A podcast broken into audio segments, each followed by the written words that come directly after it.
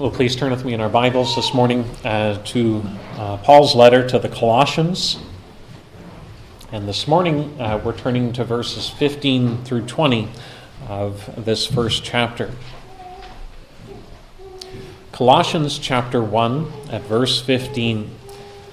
And you'll find this on page 983 if you're looking in the church Bibles.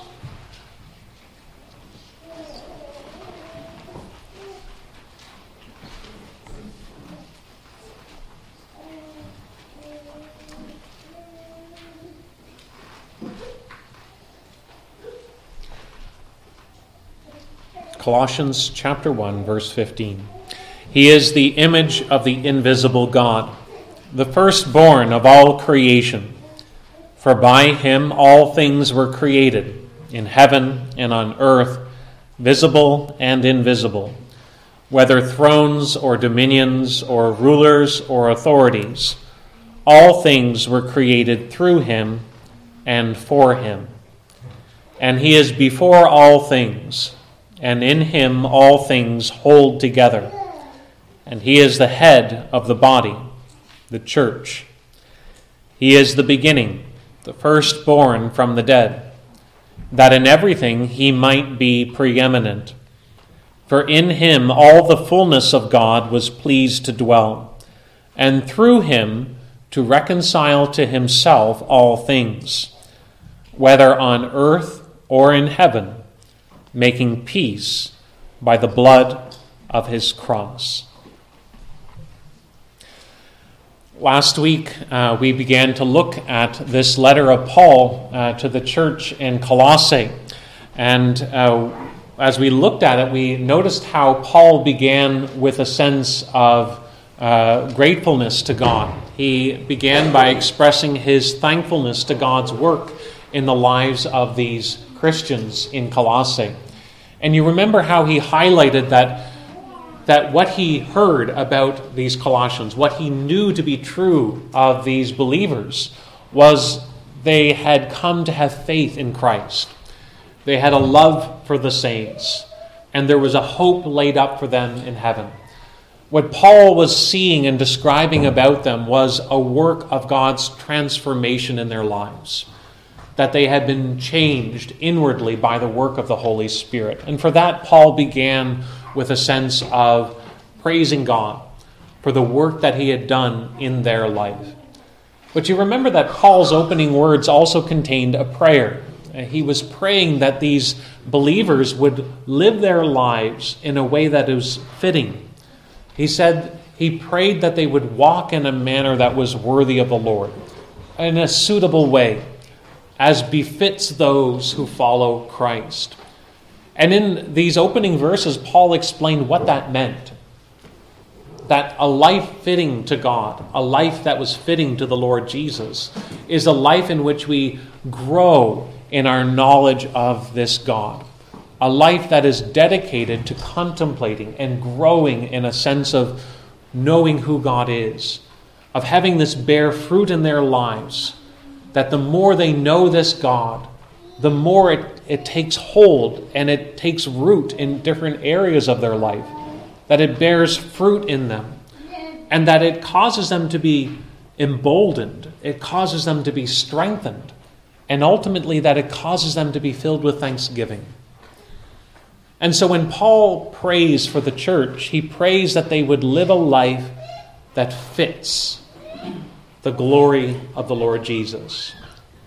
How should a person live in a way that is fitting?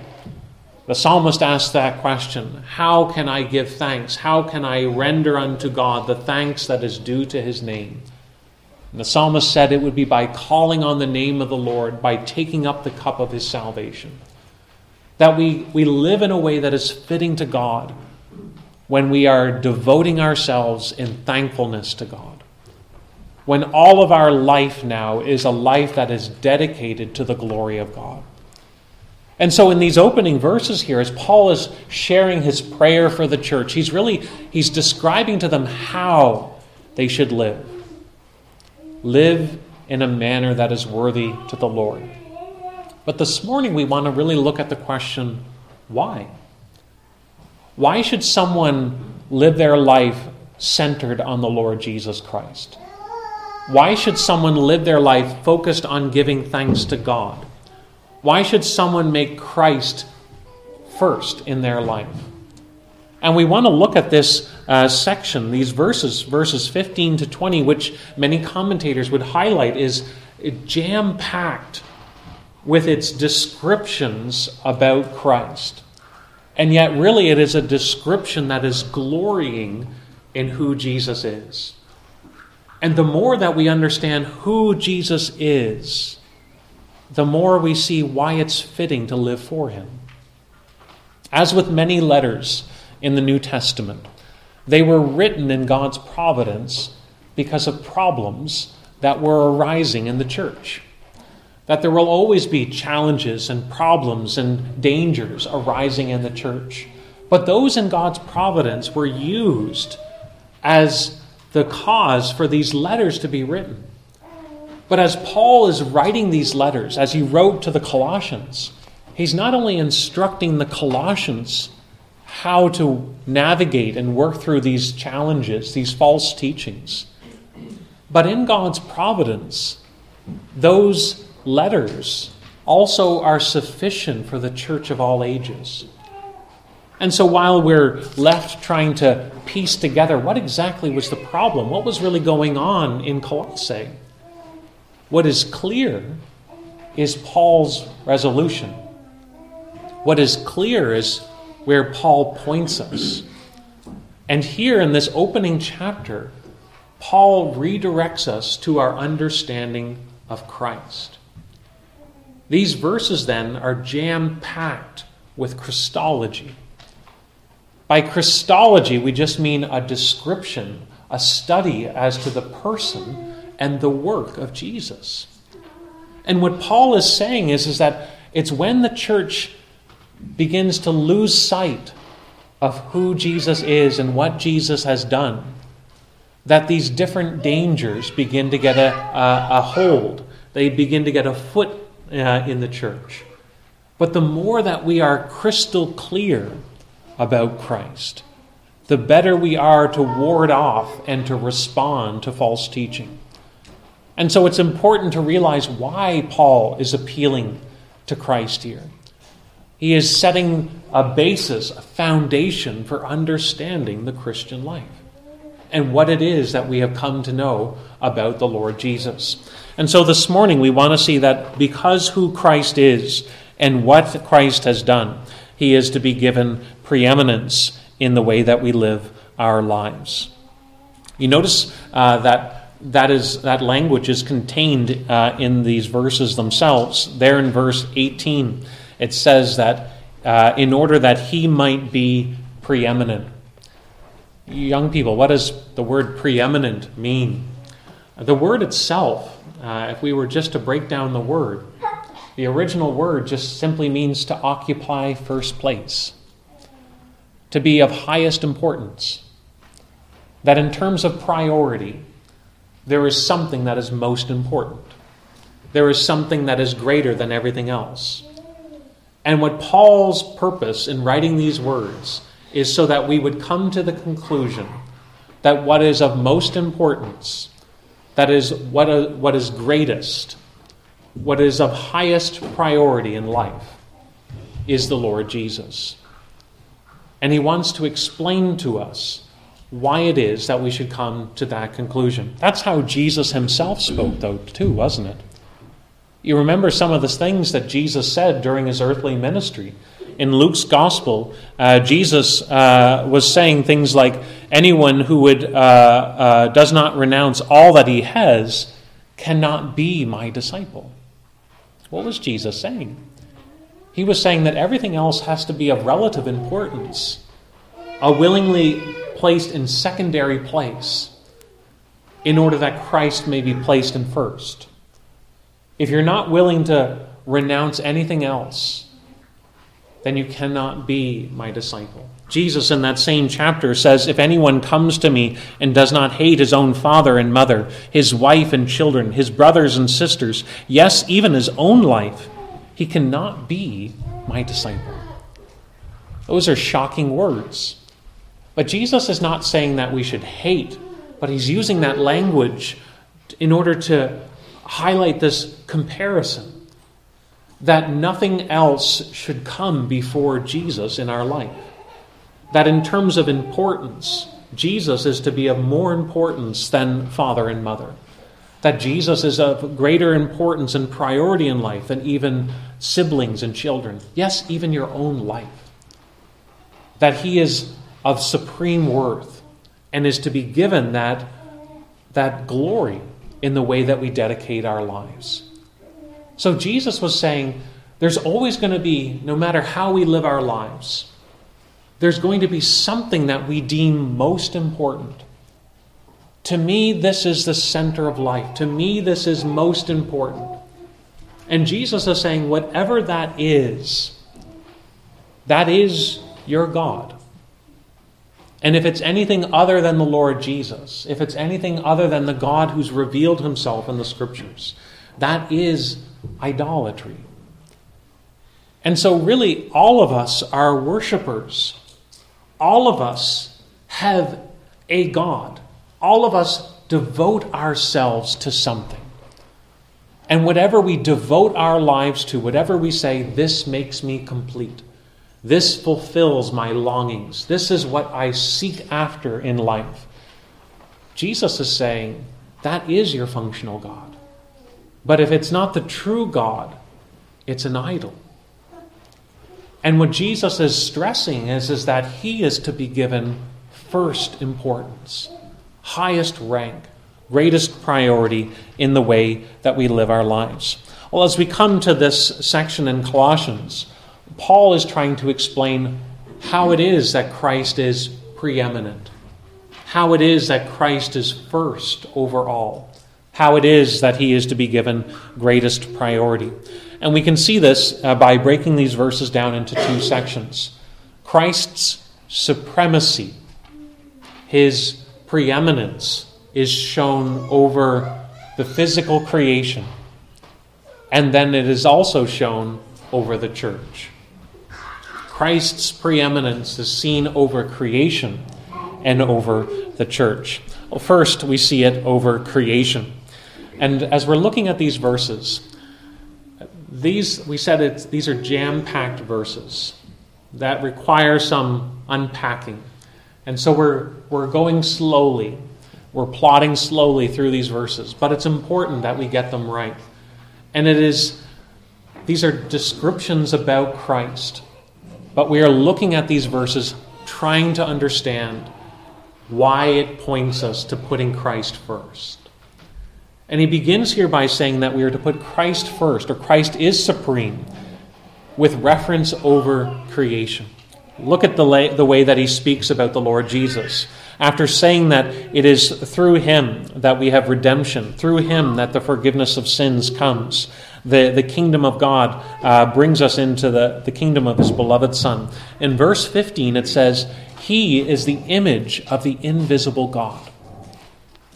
Now, we if we've read through our Bibles, that language of image of God may trigger a reminder to us. We remember that that's a language, a concept that is used to describe human beings.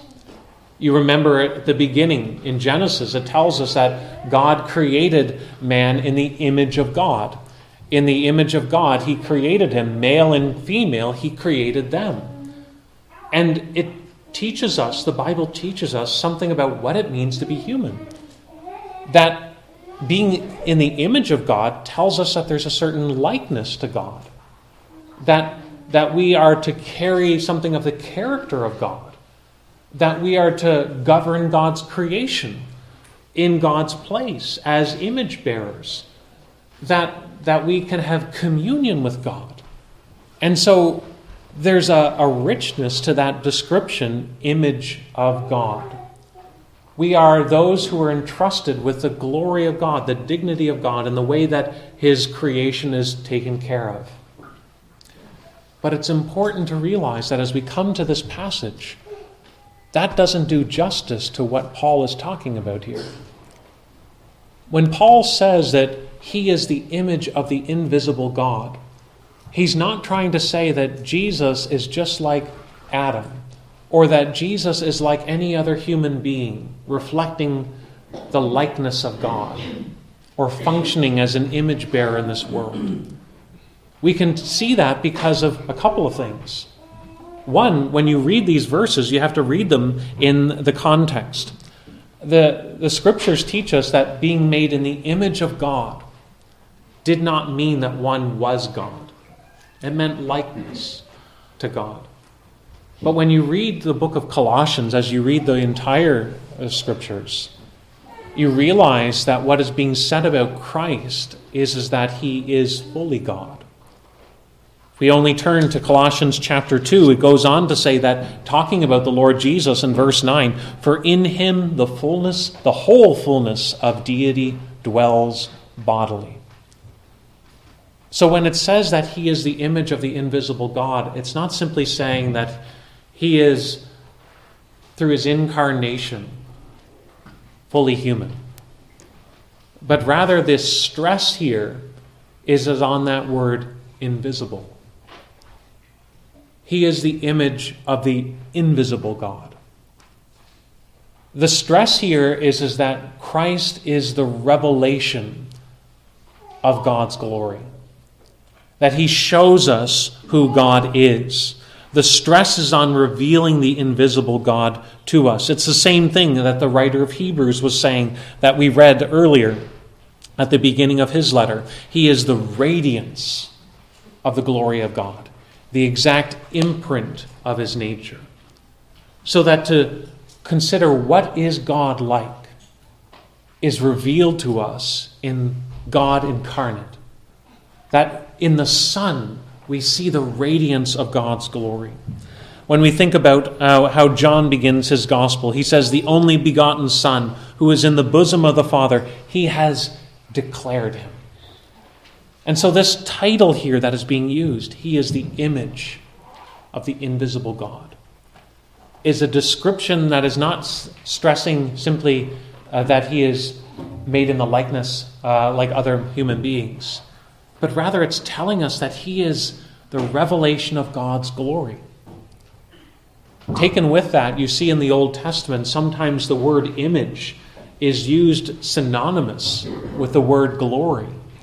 When it says that He is the image of the invisible God, it's saying that He is the glory of the invisible God. So we have this title that is given to him. But the second title uh, is even probably more uh, challenging. It says that he is the image of the invisible God, the firstborn of all creation. That term, firstborn, uh, can uh, trip us up. Because when we hear the language firstborn, we are thinking in terms of time. We are thinking time bound. We are thinking in a very literal way uh, of the firstborn child of a father. But it's important, and uh, it's important to realize that uh, we can go in all kinds of uh, wrong directions with this concept. Uh, there are groups, sects, cults uh, like the Jehovah's Witnesses uh, who will take this language and say, you see, this is saying something about Jesus. He is the first creature that God created, that he may be an exalted creature, but he is still a creature because he is the firstborn. And so they begin to think about Jesus being created uh, with a preeminence, but still a creature. But again, we can't take that concept and rip it out of this context and try and assume a meaning to it. What does it mean when it says that Jesus is the firstborn here?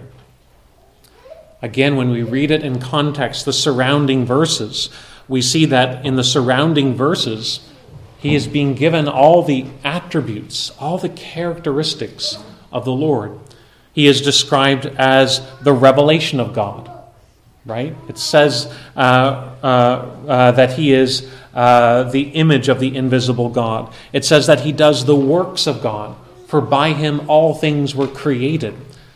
It tells us that he is the fullness of God's presence, uh, that he stands in the place of God, because in him all things hold together. So just reading this, this statement in the context should prevent us from jumping to a conclusion about what firstborn means and assuming it means the first creature that God created or the highest creature that God created. The other thing we have to realize is that Scripture has to tell us itself what it means by things. And when you read the Scriptures, you find that the word firstborn is sometimes used in a very figurative way. For instance, in the Old Testament, the people of Israel are called God's firstborn. It's, it's a way of highlighting their, their preeminence, that God has chosen them, that God has honored them. They have a, a certain preeminence over the peoples of the earth because they are God's favored possession. And you see that even in Psalm 89, a psalm that we sang earlier. That psalm teaches us that the language of firstborn can be used to highlight preeminence. It's, it's being used to describe authority. So you come to Psalm 89, that psalm that celebrates God's promise to David, that God's purposes will be established in David's kingdom, that God's love will not depart from David. And what does it say in that psalm? It's, it describes how God came to David, how he anointed David, how he would bless David. And it says there in verse 26 that David, or 27, I will make him the firstborn, the highest of all the kings of the earth. Now, David, David was not the firstborn. David was the youngest son.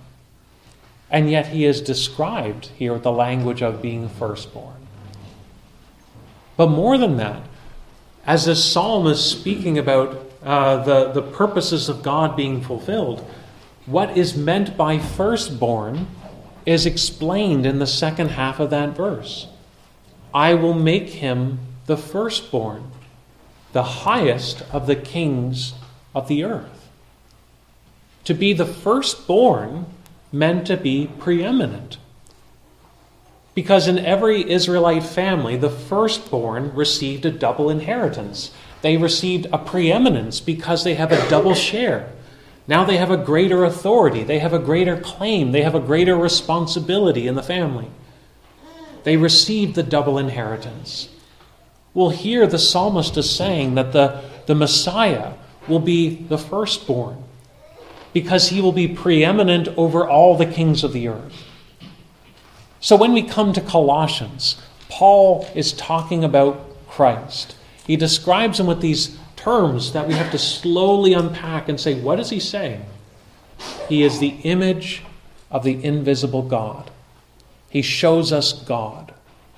He shows us the glory of God. Then he says, He is the firstborn of all creation. Or we could better translate that as He is the firstborn over creation. He has preeminence over all of God's creation. And then read verse 16, because that word for is crucial. Because it explains how he is firstborn. He is the firstborn of all creation, for by him. That word for is the same word because. In what way is he the firstborn? He's the firstborn because he created all things. He is preeminent over all things because he is the creator. And so he has this preeminence uh, as a result of being the creator. Uh, the title firstborn then denotes supremacy on the basis of creating all things. There was a, a Christian Bible teacher in the 20th century. His name was Cornelius Van Til. And Cornelius Van Til tried to help the church deal with different trends that were happening, uh, different false teachings that were emerging in the church in his own time period. And one of the illustrations that uh, Van Til used to do for his students is he would go to the chalkboard and he would draw two circles. And it was a very simple lesson, and yet it was a very profound lesson. Because there were different trends emerging in the church pantheism, panentheism, different things that were emerging in the church. And Van Til would always appeal to this illustration of two circles. And he'd say the first circle represents God. And then he'd go over and he'd say the second circle represents creation. And Van Til would say we should never confuse those two categories. They do not overlap. That the Creator is God, and creation is, is what God created. And what Paul is doing is, is Paul is using those two illustrations, and he's saying Christ does not fall under the category of creation. He is Lord over creation. He falls under the category of God. He is fully God. He is the creator of all things. He is the image of the invisible God. In him, all things hold together. The titles that Paul is using here, he is accenting the glory of the Lord Jesus Christ. And so, as Paul is trying to help this church with false teachings, he's beginning again with first principles. What do you understand about Jesus? Not long ago, I was talking with someone and they were saying, you know, the, the basic world religions all believe the same thing. Christians and Muslims, you basically believe the same thing. But you ask any Muslim if they can affirm what Christianity says here. Can they affirm that Jesus is the creator of all things? That in him all things hold together? That he is the image of the invisible God? We're not simply affirming that he's a prophet. We're not simply affirming that he was a wise teacher who did good works. We are affirming that he is the object of our worship and the hope of our salvation. And that's where Paul begins. He begins by reaffirming uh, these things about the Lord Jesus. So he describes him as the creator of all things. Very quickly, he also emphasizes Christ's supremacy over the church. In verse 18, he says uh, that he is the head of the body, the church. Just as he said in verse 15, a statement, he is the image of the invisible God. Now he makes a second statement. He is uh, the, the head of the body, the church. That as Paul describes uh, not only his work or his uh, uh, supremacy over creation, he also does it on the basis of redemption. But notice here that he describes that relationship with the church. He is the head uh, over the church. The head has authority uh, to direct the body. You think even in our own our own selves, our minds, how how amazing our mind is. Our brains receive impulses, both internally and externally. Our brain interprets those impulses and then makes a, uh, an interpretation so as to guide the body. You think about how there are parts of your brain that actually direct all the muscular actions of your body. You think about how your brain uh, sends impulses and directions to your body, even to do such things as cough. It's your brain that's directing and guiding that. And yet, Paul here is using that image to say, so Christ has authority over his church to direct and to guide it. That he has authority over it because he brought it into being.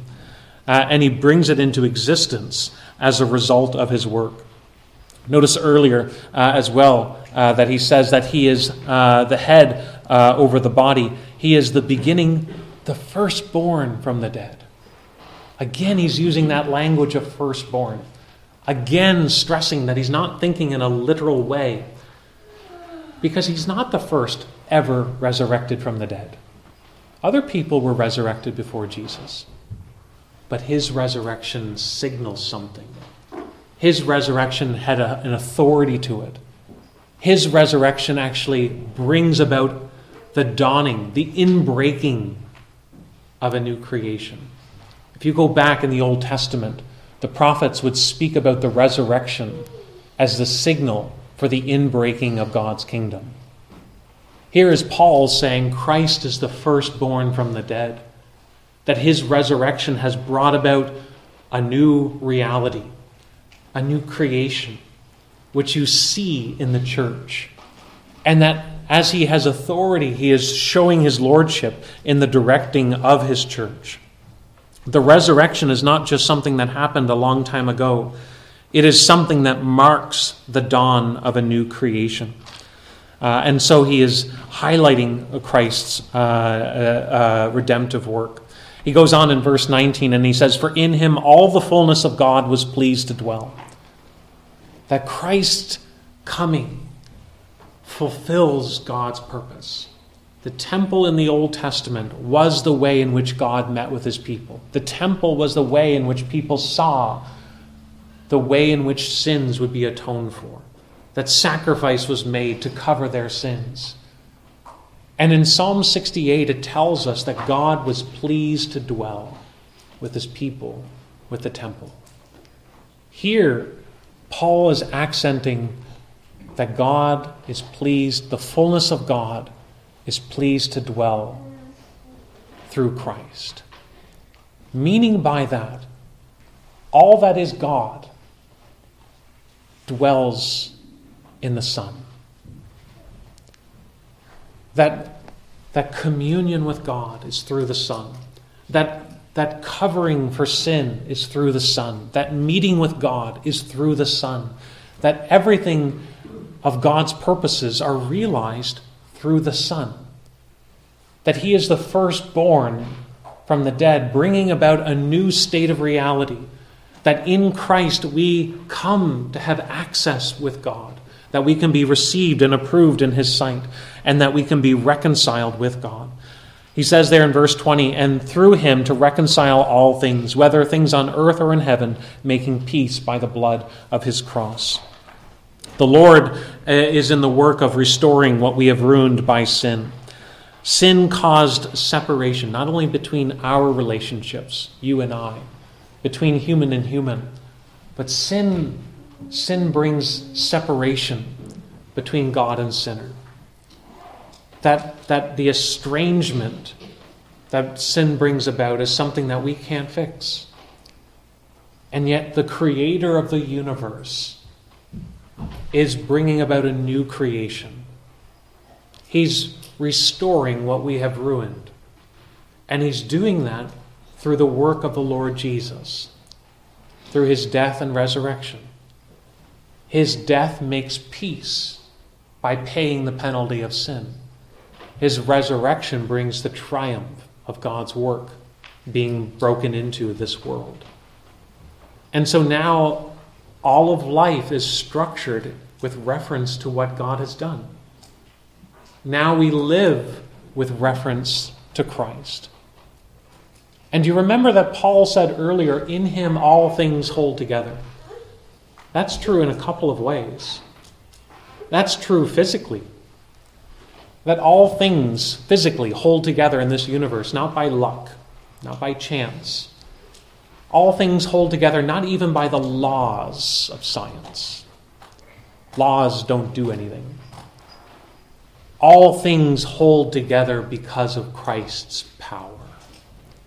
The reason why the universe continues is because God sustains it according to his will. But we can also say, in him all things hold together on a more personal level as well. Because when we start to live with reference to Christ, everything begins to click. Everything begins to make sense. We're able to understand something of ourselves, our corruption, but also something of our dignity. We were created for so much more. We were created to be image bearers. We, we come to make sense something about God. Who is God? What is God like? We begin to see the glory of God in work, not only in creating, but in restoring this universe. We begin to see something of the world and make sense of the world that we live in. I can live with meaning in this world because there is a God who is guiding all things. I can live with hope because I know that while my efforts may fail, the purposes of God will prevail. He is restoring all things. And so in him, everything begins to come together. And so, as Paul writes to the church, he's writing to them to live in a way that is fitting. How should we then live? Paul says, captivated by the glory of God, growing in your understanding, bearing fruit, being strengthened by the knowledge of God's grace, and above all, being thankful. Why should we do that? Because of who Christ is. He is the creator of all things. The Creator came into this world to assume the human nature in order to save sinners, in order to redeem them by His own death on the cross. He is restoring all things. What could be more captivating than that? What could be more worthy of your life than that? And so, as we think about how Paul describes Christ, we're still left with the question what is first in your life? What is preeminent? What is greatest? And is it worth it? Here is Paul showing us the glory of Christ. And he is one with whom we can be satisfied. Let's pray. Heavenly Father, we do pray that as we think about uh, your word, that we would take stock of as to what we are living for. We pray, Lord, that we would uh, see, uh, seek first the kingdom of God, that we would see Christ as deserving of uh, preeminence in our life, knowing that He has preeminence over all things, knowing that He is both creator and the recreator. We pray, Lord, that we would live in light of His death and in light of His resurrection. And we pray, Lord, that we would be satisfied in His glory.